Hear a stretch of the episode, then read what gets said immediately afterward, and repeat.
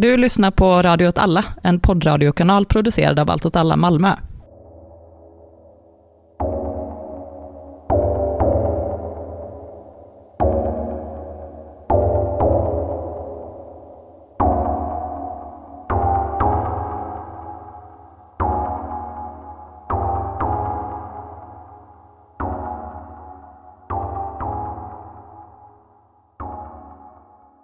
Hej och välkomna till den tredje och avslutande delen av det trettionde avsnittet av Eldrörelse, som vi har döpt till Vad händer i Västsahara? Det är jag som är Myran och i den här delen kommer jag att ha med mig Ivar, som jag har utnämnt till poddens Västsahara-expert, och NASA, som är aktivist och journalist och lever under den marockanska ockupationen i Västsahara. För att få en bakgrund till vårt samtal kan ni lyssna på de två tidigare delarna av avsnitt 30. Den första där Ivar ger en bakgrund till konflikten och den andra där vi pratar om bland annat situationen i befrielserörelsen Polisarios flyktingläger i Algeriet och aktivistaktionen i Gergerat som resulterade i att vapenvilan mellan Marocko och Polisario bröts. Under veckorna när vi höll på att planera det här samtalet tappade vi under en tid kontakten med NASA. Hon hade precis gift sig och skulle hålla en bröllopsfest, men hennes hem blev belägrat av marockanska säkerhetsstyrkor under flera dagar de blockerade dörrarna och stängde av el och teleledningar. En väldigt konkret påminnelse om hur villkoren för människorna i det ockuperade Västsahara ser ut. Till slut hävde ockupationsmakten belägringen av Nassas hem och den här gången utan att ta någon till fånga. Och vi är såklart väldigt glada över det och även över att vi kunde genomföra det här samtalet, även om det såklart är en bisak i jämförelse. Som i det förra avsnittet fanns det några ställen där kvaliteten på inspelningen blev dålig och därför har jag på det ställena i efterhand spelat in sammanfattningar av frågorna och svaren som jag klippt bort. Efter att ha hälsat på varandra och pratat lite om just belägringen av hennes hem inleder vi med att fråga om hur situationen i de ockuperade områdena ser ut just nu efter att vapenvilan har upphört. The situation now in uh, the occupied territories and how it's uh, affected by both the occupation state in general but like how it has changed uh, with the with the war So basically, when we knew about uh, like the protesters who decided to close the El Guerguerat gap, the illegal gap in the illegal wall that divided uh, Sahrawi people and the Sahrawi land, we were so excited because all Sahrawi believed that this gap is used by Morocco and by Europe to steal the Sahrawi natural resources and also used by Morocco to also sell drugs and uh, which make like the world just forget about this uh, conflict and forget about the occupation that's taking place in the in the occupied Western Sahara. The people were so excited because they believe that if we target the economy of any occupation, then we will uh, push to a solution. We will push the occupation and their allies to respect the right uh, of the people because Sahrawis are defending for free rights and just rights, and Morocco occupied their land just to benefit from the natural resources, and they completely ignored the will of Sahrawi people and ignored their rights. So we were so happy that peaceful the people decided to protest and to close this gap. And also, we were so happy that our brothers and sisters in refugee camps who are refugees for almost 50 years in Algerian desert uh, without uh, like having the normal conditions of having a good life while their natural resources is uh, exploited illegally by the occupation Uh, are become a part of our peaceful resistance and they confront the occupation by this protest. They confront the occupation directly. When we heard about the declaration from front polisario we really knew that polisario is going to take the step is going to restart the war. But we knew from the other side that morocco is not going to stand or to just watch while half of the economy and the investments of Morocco and Europe is stopped. So we knew also that Morocco is going to make a mistake. And of course, it was a huge campaign in media against uh, Polisario, like describing them in a very bad way, saying that they are there uh, to cut the road, they are um, thieves, they want to steal the vegetables that Morocco want to take to Africa, and they are just a mafia, and you know, so the Moroccans also here locally in uh, the occupied territory, the Moroccans started also to target the regime, and the regime started to lose their credibility. For over 50 years, you are talking about Polisario as a just three or two or four people who are working for Algerian agenda. And uh, now they are closing the road and Al Guerguerat, and you don't do anything to them where is uh, the power and the strength of Morocco? So Morocco had to take like an action regarding this.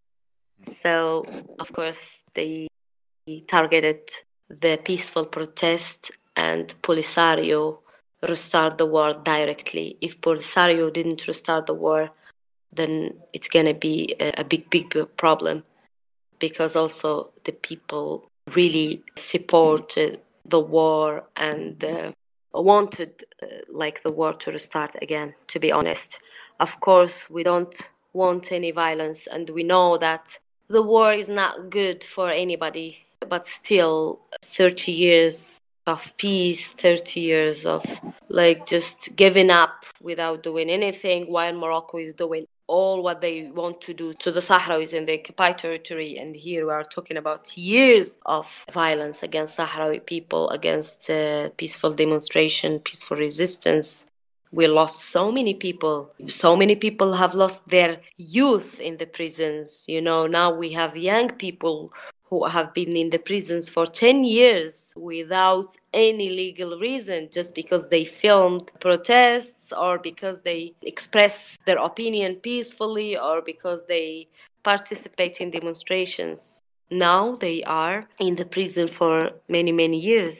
So if you see the injustice in here and you see also the silence of the international community you will say that Sahrawi people also have the right to resist it's already exists in the international law. I mean the people has the right also to resist and it's our right. And we say that no more impunity. Morocco have done so many crimes to sahrawi people.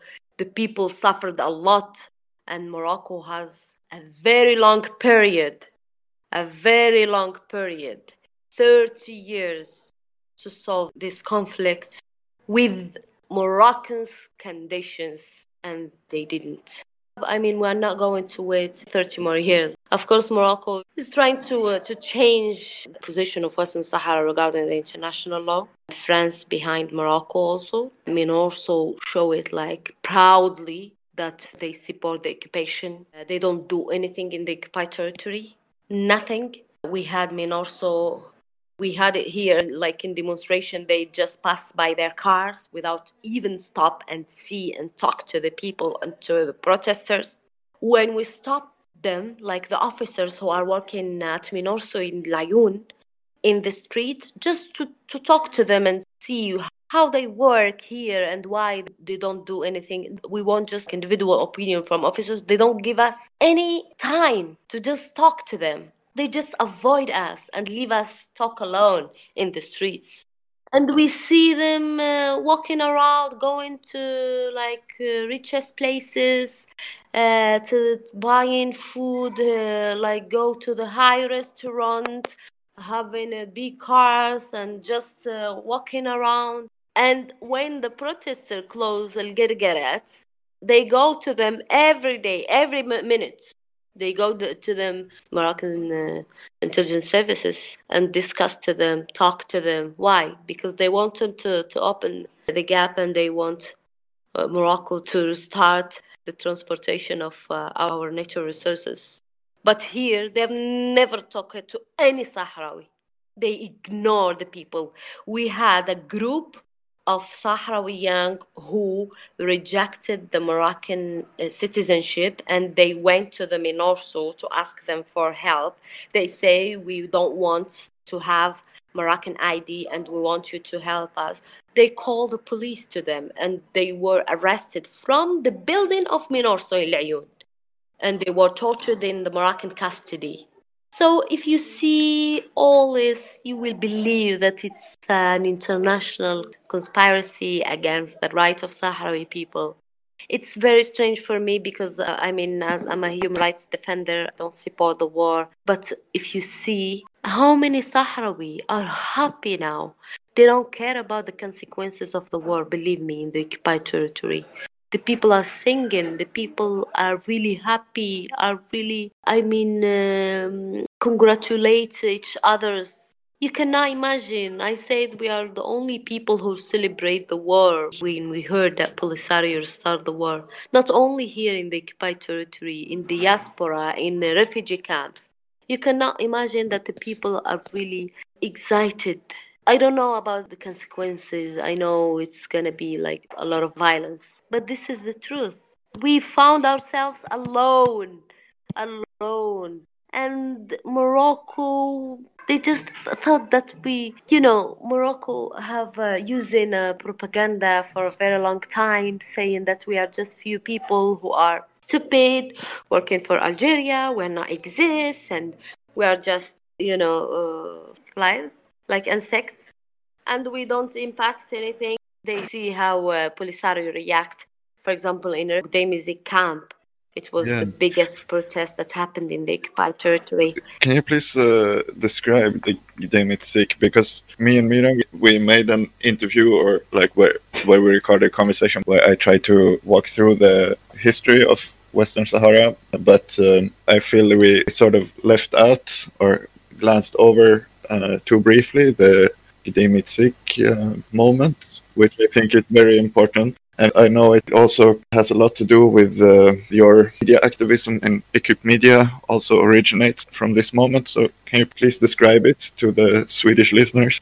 So Gdeim Izik camp, uh, it's, it's actually one of the biggest protests that happened in Western Sahara in 2010, on October uh, 10th.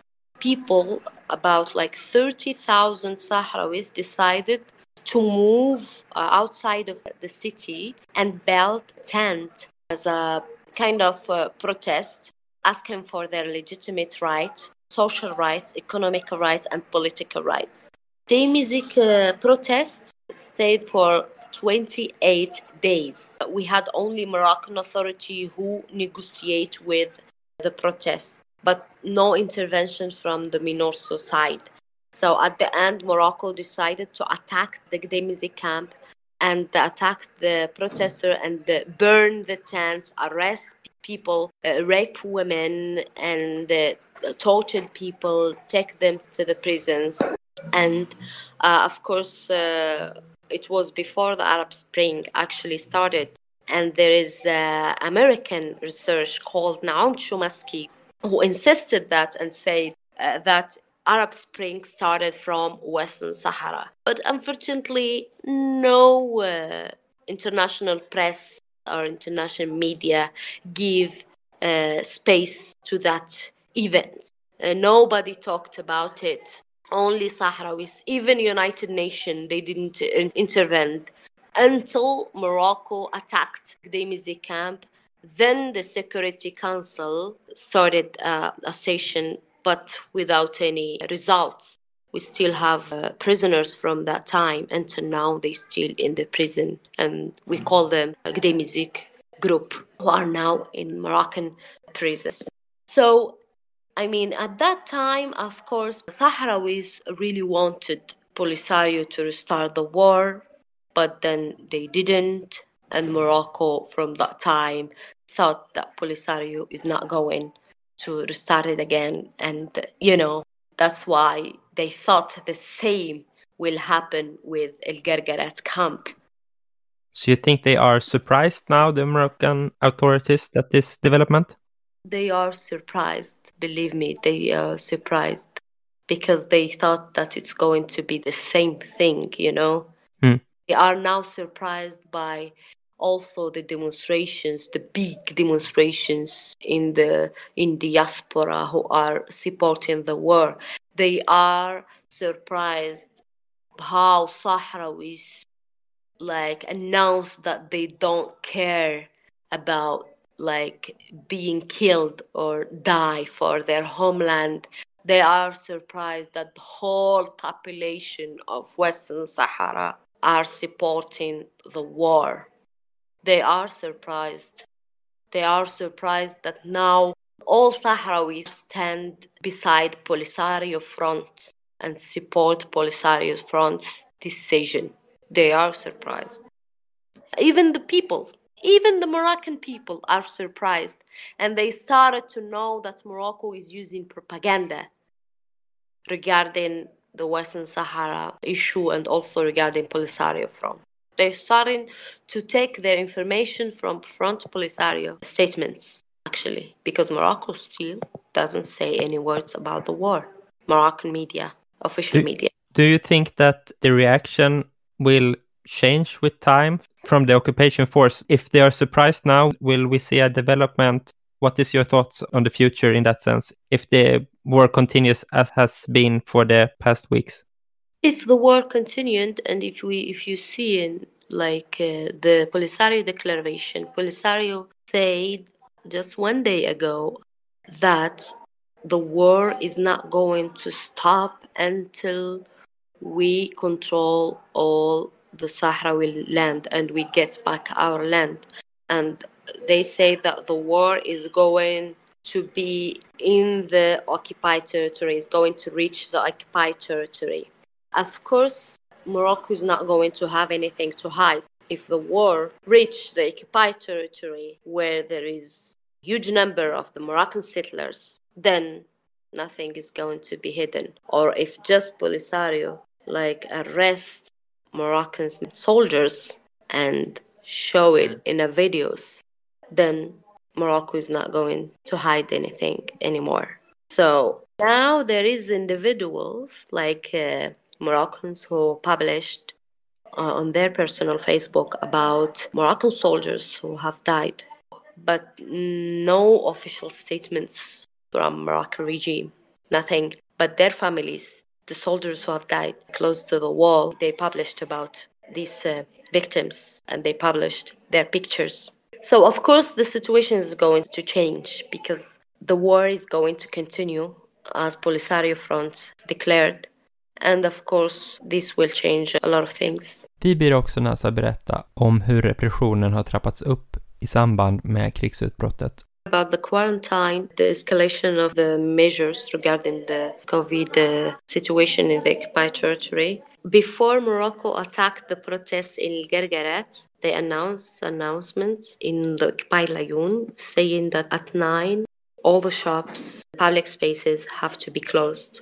And we knew that this is happened because there is something is going to happen. And uh, the next day, the war restart after Morocco attacked the protest uh, in the first hours of uh, like very earlier in the morning on the 13th of November. So uh, the streets, if you see like uh, Laayoune, you will notice that it's uh, it's the war and uh, the streets were empty from people, the police everywhere, closing like the checkpoints and uh, preventing people from from like being uh, uh, outside and just attack the, the, the taxis, uh, attack the cars, uh, uh, starting arrestation. At the night, the same day, people decided to go out to the streets and like celebrate the war. It's a heavy word, but yeah, this is the truth. They come out to celebrate the war, and the police attacked the peaceful protests and started a wave of forestation, attacked, attacking the houses uh, at midnight and uh, arrest young people in Dakhla. They arrested kids. There's uh, 13 years old. In Laayoune, they arrested minors between 16 years old, uh, 17 years old. Of course, they arrested also a Sahrawi girl. She had the clothes. Yeah, she she wore it to the school, drawing a flag on her um, shoulder, and she was arrested and tortured in the custody. And she's uh, 15 years old. So actually, Morocco is trying to silence people and to control as much they can the population in the territory to shut down their voices and to not allow any demonstration. Of course, the people started to be more aware that the situation now is different and the people changed their demand and really want United Nations to protect them. We now need IRCR Red Cross to intervene to protect civilians in the occupied territory because uh, we believe that we are under the control of Morocco and all the people who have been working 30 in peace, like working in human rights issues, is going to be in the front, in the head of the list for the Moroccan government. And you and uh, your husband, you really belong to those, uh, I would say, prominent uh, human rights activists from the territory. Vi frågar om hon kan berätta mer om mediekanalen de jobbar med. So I would like to share like how we created the, this group, Keep Media. So as I said, uh, the Music Camp didn't had uh, so many attention in the media, not only in the international media that uh, completely ignored the Western Sahara case and ignore the Sahrawi people struggle in the occupied territory, but also in social media. The, uh, we didn't have like a space because nobody is filming. The people doesn't have like experience uh, with uh, uh journalism, and it was very hard to take also the information. And it is still very hard to take the information uh, out because of the Moroccan media blockade that was imposed on Western Sahara for many, many, many years. Beside the military blockade, as you might know, that Western Sahara is completely closed. It's like a black hole, as uh, the RSF uh, last report in 2019 described it. It's a black hole that's uh, like a bubble can say nobody can come into Western Sahara. No international activists, no international press agencies are, are here in the occupied territory.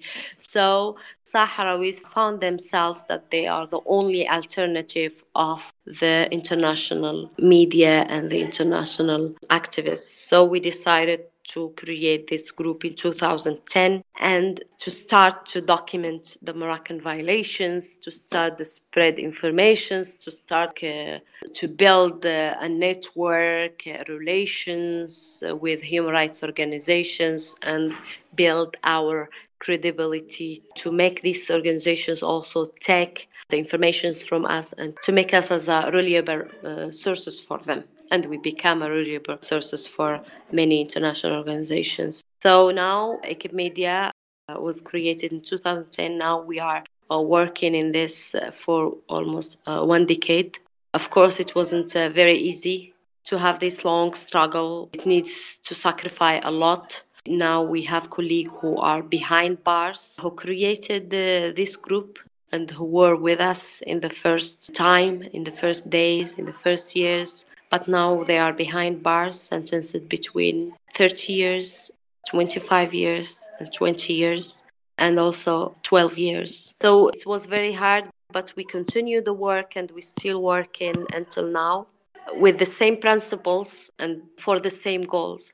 It was also complicated for us to take like the informations since we don't have access to all the informations. So we manage only to film the violations, for example, in the streets by using Sahrawi houses, like uh, the high buildings, hide our cameras and film the protests, film the police how they attack the Sahrawis in the demonstrations and trying to spread the videos, trying to send them via emails to to the outside of Western Sahara to the people that we knew. Of course, we managed to build the relations with activists who believe in humanity like you, who stand for the people who struggle for their fair rights, and we managed to get some training in languages training in uh, journalism, training in uh, like documentation, in filming, learn how to deal with cameras. We developed our skills and we developed our work. We managed to now in 2017 to make a documentary. It's the first documentary ever that was made by Sahrawis in the occupied territory. It's called Three Stolen Camera with the collaboration of a Swedish um, Swedish company. It's called uh,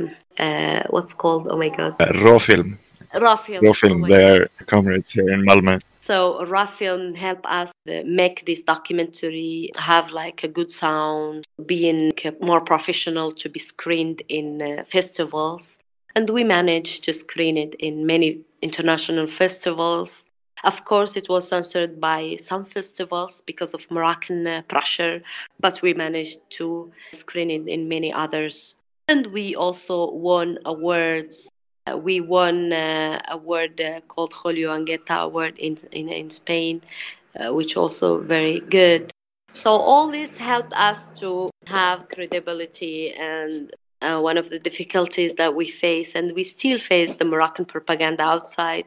It wasn't very easy to convince international organizations to work with us and to highlight the situation of Sahrawis in the occupied territory. It wasn't very easy to convince them uh, by using our materials since they believe that there is no Western Sahara and Sahara is Moroccan. So this needs a lot of efforts and uh, hard, hard, hard work to achieve all this. Now we are working with uh, well-known human rights organizations, well-known activists around the world, well-known journalists, which is very good. And of course, our work also impacts on our situation here in the occupied territory. Now, if someone gets arrested, now the people outside know about uh, him or her. The pressure can be on Morocco, but of course, this will not stop Morocco from arresting us and will not protect us. We're still under threat and under risk, but at least to be known by someone, not being just uh, ignored and, uh, you know, but this this make me yeah this but i feel like so bad because um, maybe i'm lucky but uh, the rest of the people are not so När vi pratar om hur ockupationsmakten fängslar västsaharier blir Nasa märkbart berörd och gråter. Vi frågar om vi ska ta en paus, men hon säger att det är okej okay och att hon vill fortsätta samtalet. It's your uh, friends and uh, comrades in prison there and uh, yeah, I know. I know from uh, following some of these cases that the Equipe Media members are really, like, really profile targets sometimes by this uh, by the Moroccan state. Yeah, but you feel and, so uh, bad. You feel yeah. so bad that I mean, so many people have been suffered, and still nobody like uh, talk about them and you you feel so bad that they're like people are now in the prison suffered alone and nobody is care about them. So this is really break my heart. Yeah. and i know that the situation is going to be more worse. We know that the situation is going to be more worse not only for us but for the whole people. I mean but yeah it's it's it, there is like we don't want to to have this in the struggle. We want everybody to to have uh, space. I mean uh, in the media and we, want uh, everybody like the, at least the pressure uh, the pressure from the united nations for example like when we update them with uh, some cases they just they don't care. I mean we know that they received uh, so many complaints from uh, many many countries where the where there are like uh, army conflicts and where the war and they don't take all the cases uh, ser- very serious. But uh, yeah. But we really want them to take urgent action for all the prisoners and for all the victims around the world, not only for few and for many uh, don't do anything. So this is make you feel that uh, the diff- I mean the the inequalities in in in in uh, in everything, you know, and you can find it uh, uh, in anything, you know. I'm thinking, or I've been caught myself thinking many times, like when when I've been uh, keeping up to date with with the Equipe Media and uh, what you do and what you document and what you report, how how this uh, like in the longer perspective, all this really brave and hard work Thank you. that you do now. I mean, this will be important because there might be a point in the future where justice, inshallah, is uh, where, Inshallah. where you know the documentation of Equipe Media and uh, activists like yourself will become valuable evidence in future war crimes and human rights trials, which we have seen from other conflicts around the world. And uh, yeah.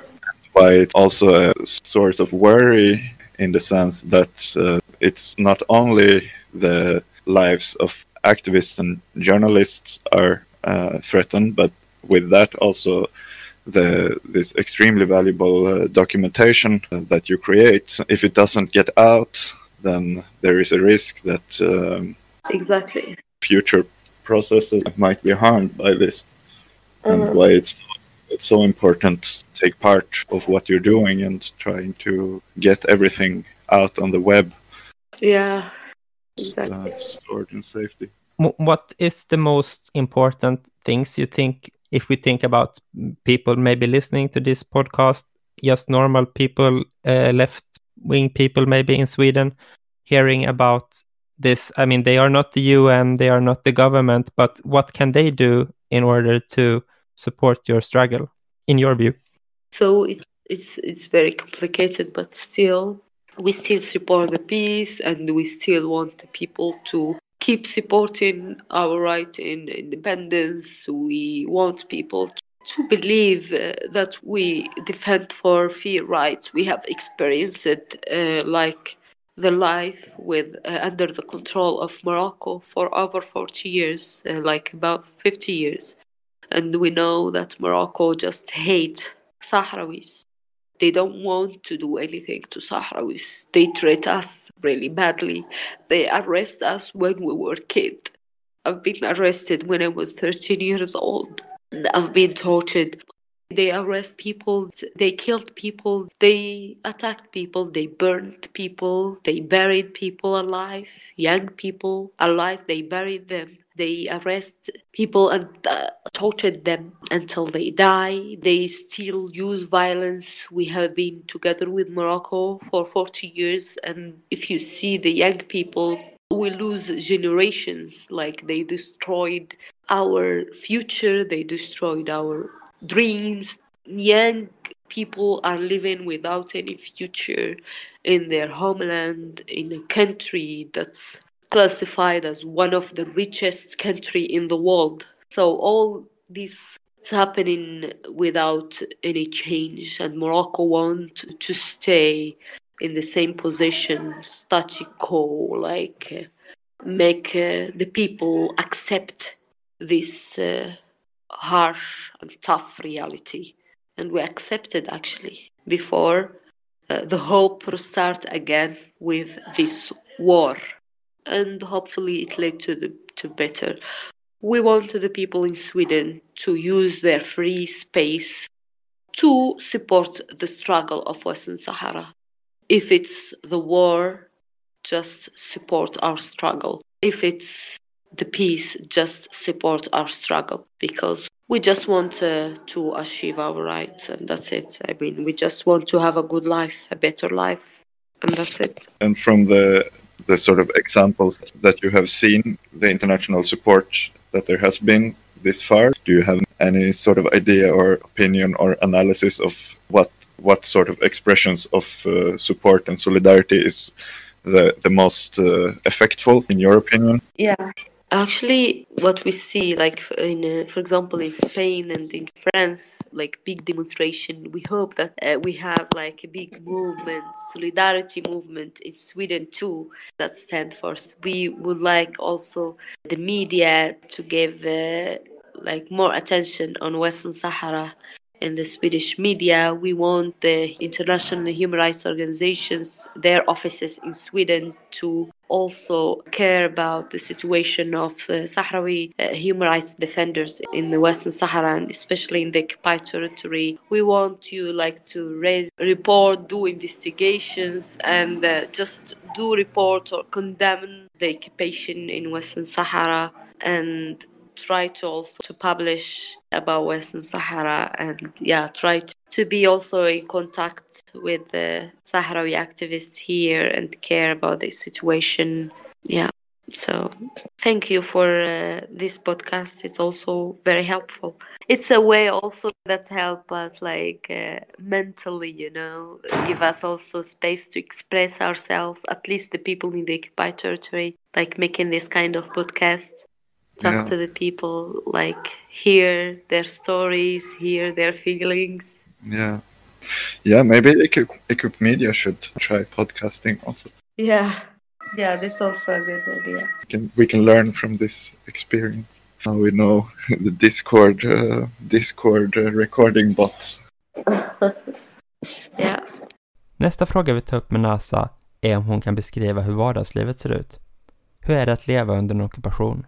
So, in general, like our daily life, actually, like we spend the whole day in at home or visiting families. Since most of the young people doesn't have a job, especially the activists, young activists, all of them don't have a job and they don't have anything to do. So uh, in in in their day, Is it because they can't get jobs because they are blacklisted by the occupation? Yeah, or ex- Exactly. Hmm. Uh, this is why, and also if you don't want to work like in the public sector and you want to go through like private sector working in a company, it's very hard to be in a company in here. There is no company in the cities. The companies are close to the natural resources, like close to the beaches and close to Bou Craa, where the phosphate is uh, like where they plunder in the phosphate and also most of the workers are only Moroccans and Europeans. So if you find Sahrawi, you will find very few, and they don't allow them to work in um, sensitive places like. Uh, to not take uh, informations and spread it about how many natural resources they take and how many ton uh, of fish they uh, like uh, transport to Europe and the same thing uh, with phosphate. I mean, this is the normal people. About the activists, it's forbidden to have any kind of job. I finished my studies. I have a diploma in English. and graduated in the Moroccan University in Agadir because we don't have uh, universities in occupied Western Sahara. So we have to travel to Morocco to finish our studies. I'm also I have um, a diploma in business and management, and I'm not allowed to have a job in my country. And if Morocco give a job to a Sahrawi young, this Sahrawi young needs to be exploited by the Moroccan regime politically. So they use all Sahrawis who are working in politics. You have to say Sahara is Moroccan. You have to be taken by Morocco into the international conferences in Geneva, in Europe, saying that uh, Sahara is Moroccan. And if you don't want, then you will be out of the uh, job. If you have a brother who is activist, you are not allowed to get a job. All my brothers are not allowed to get a job because they have the same family name. My sister too, she used to work in uh, American Foundation. Foundation, it's called uh, AMIDEAST in Laayoune. And uh, when they saw her ID, at first she was accepted in uh, in the work, but then she was kicked out because they knew that she's my sister. So it's very hard for us to get a job. Mm, Also, if Sahrawi is like being a teacher, is going to be sent to Morocco because they have also another strategy, which is uh, settlement, bringing Moroccan teachers to Western Sahara, changing the demography of the indigenous people, and sending a Sahrawi to Sahrawis to Morocco. My sister, she's a teacher now. She's in Casablanca in Morocco. Mhm. So she's teacher. How she gets a job? She got it in 1999 before I grew up and before I became activist. So she was lucky. Vi frågar också Nassa om hon kan beskriva hur rörelsefriheten begränsas av ockupationsmakten Marocko. between the cities, Western Sahara is plenty of the checkpoints. Like between, for example, Layoun to Dakhla, it's about 500 kilometers. There is uh, about 12 checkpoints. From Morocco also to Layoun, uh, there are like uh, dozens of checkpoints. So we have checkpoints everywhere, like uh, inside the cities, how to move. Of course, for the activists, it's not easy to go from a city to another city. If you have anything urgent in a city, if your travel is came with the same time that a prisoner is released in that city, then you are not able to be in that city. Or if you want to meet other activists. NASA beskriver att det oftast inte är något problem att besöka sin familj, men däremot så blir det svårare om flera aktivister ska träffas. All of us like the activists. We have to go separately. If we want to meet in somewhere we have to be very careful. We don't use cell phones to like uh, cooperate and to discuss about where our meeting is going to be or when or you know. So we have to uh, have a way and find another way to communicate to determine the time to determine the date and to determine the place and then if we are lucky we manage to meet. If not we will find the police in front of our doors and our houses. So it's just very i mean very ridiculous you know? It's very hard to make any uh, any activity uh, success uh, for us in the occupied territory. It's very hard. But we are trying our best. And during the covid pandemic it was more complicated we just stopped the work in the ground we just completely stopped our meeting we don't see each other we didn't see each other and we avoid to be together we avoid you know morocco can use the covid to arrest people and nobody can say no No? Mm. so we just uh, stopped the work you know Yeah. just stop the work and start working like online but not the meeting If you don't have a job and so on, how do people get income to just feed themselves and so on? Is there another way? Yeah, actually, there is a like a good advantage uh, for in a Sahrawi culture, which is uh, the coexistent. Like the people co- cooperate. If you have Yeah. one member in the family, then the whole family is going to eat, and you know, if you have one brother, then you will survive. You will have food. Yeah. You will have place where you sleep. I mean, and you know if you don't have then your uncle can help your aunt your cousin your you know so uh, we are tribes and the tribe can help So the social network helps Exactly. people getting by. but to have your independency to be independent financially and to be independent to build your your personality to feel more confident this is something absent you know? Yeah, Of course. it it's also affect you mentally. If you don't have your own future your own things your own you feel that you, there is something missed. Yes, of course. in your personality in your so it's very good that we have this. But imagine if we don't have this in our culture what we are going to do we are going to be in the streets. The people are really poor. We have people who are really poor. But this advantage and this uh, characteristics is helping the whole sahrawi to, to survive. We manage to survive but not to do anything else you know? No, yeah, of course. you know more than me about like how what, what the importance of being independent and being Yeah, I, I understand what you say. Absolutely. I mean, this is a feeling I think people everywhere can relate to, like with being economically dependent on something you can't control, of course. yeah but uh, the case is not this one the case is also that you don't have also a dignity you know you don't have No, a voice of course.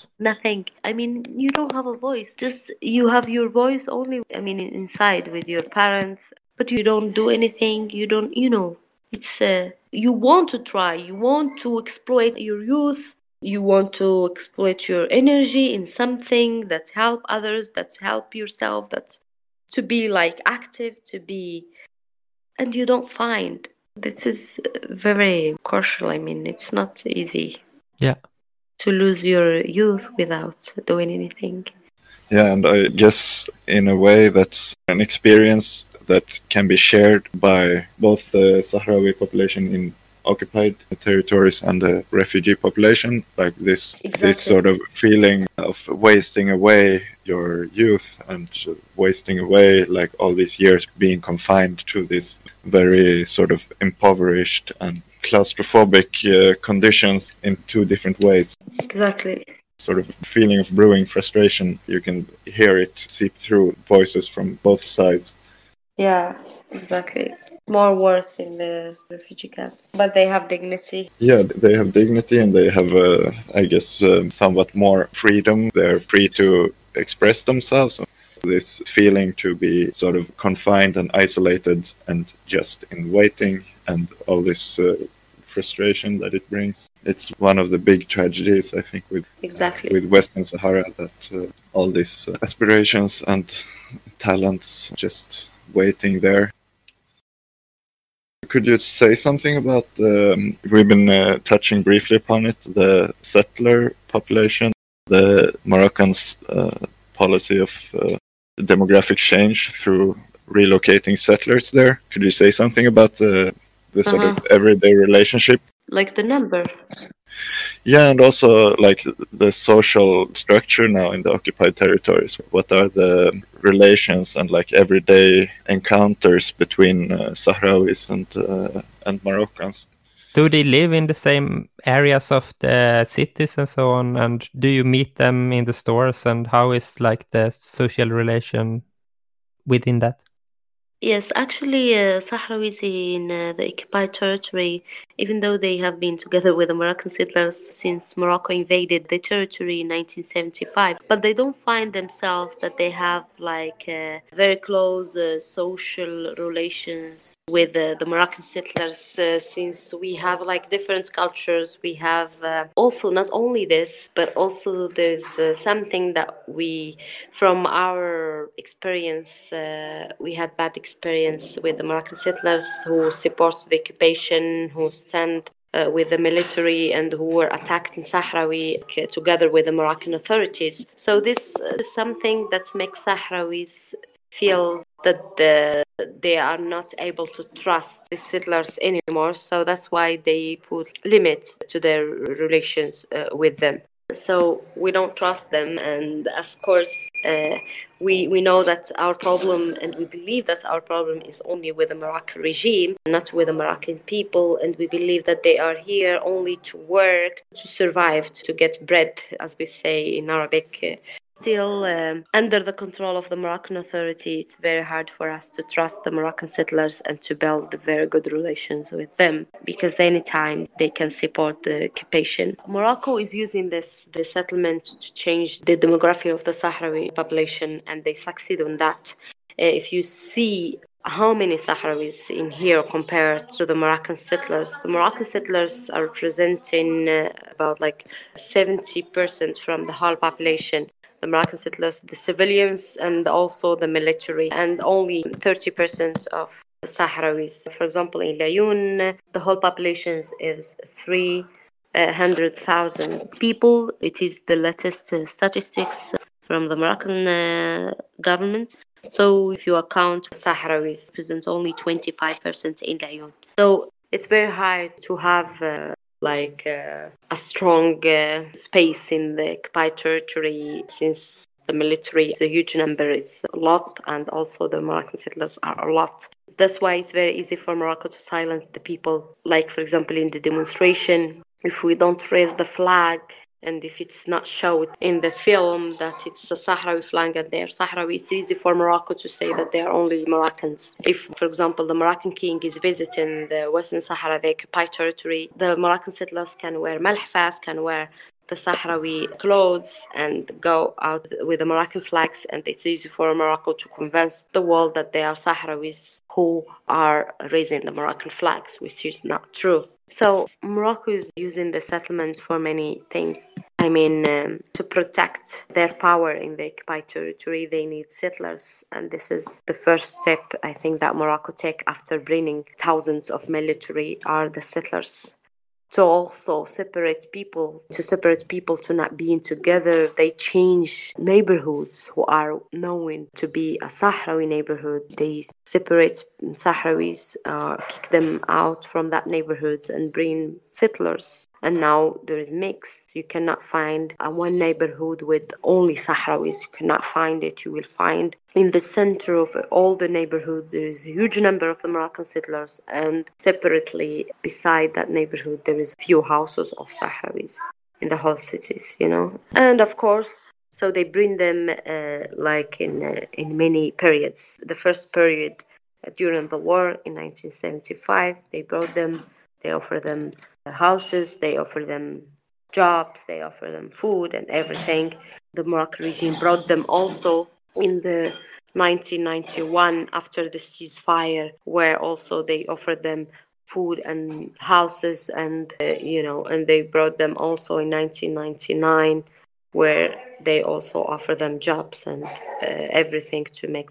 So now, of course, Morocco is afraid also if Morocco declare the war, it's going to be another problem that Moroccan settlers will also go back to Morocco. And this is uh, something that Morocco doesn't want. And it happens during Gdeim Izik camp. So many Moroccan families that we know decided to move to Morocco because they knew that it's an area of war and it's going to be danger for the Moroccans and then Moroccan police started to prevent them in the station, the bus station, prevent them from traveling, convince them that everything is going to be okay, just sit down and go back to your houses. We knew about also this. So Morocco want the Moroccan settlers in the occupied territory to strengthen the occupation and to go in and to say that there is no Sahrawis, there is only Morocco, and to, you know, to change also the culture, to destroy the identity of Sahrawi people.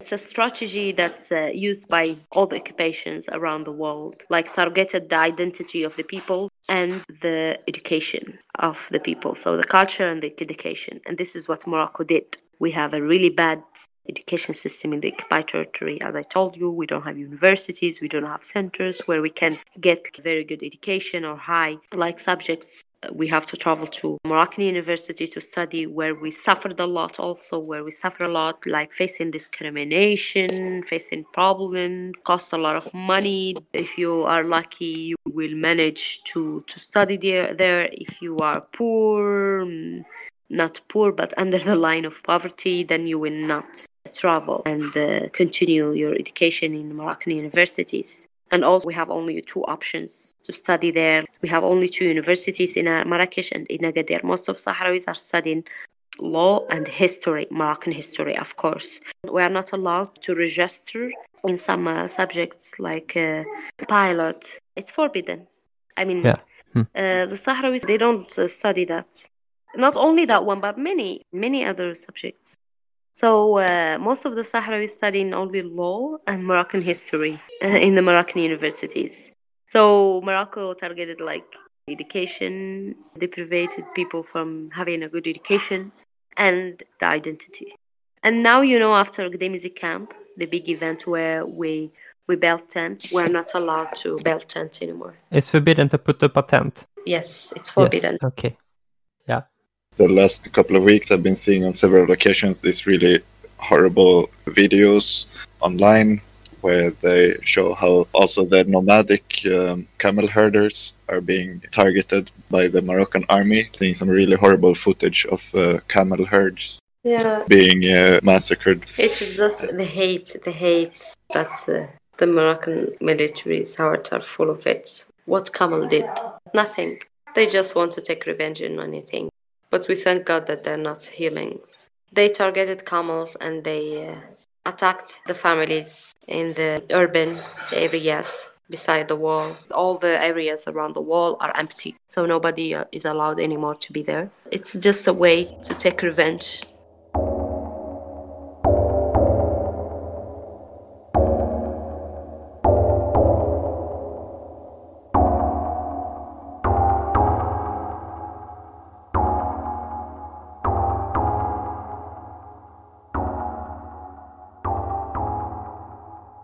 thank you so much for talking to us. It's really something different to have a witnesses, and uh, also I really, really hope this won't bring you any trouble to to have this. No, I I already have uh, enough materials.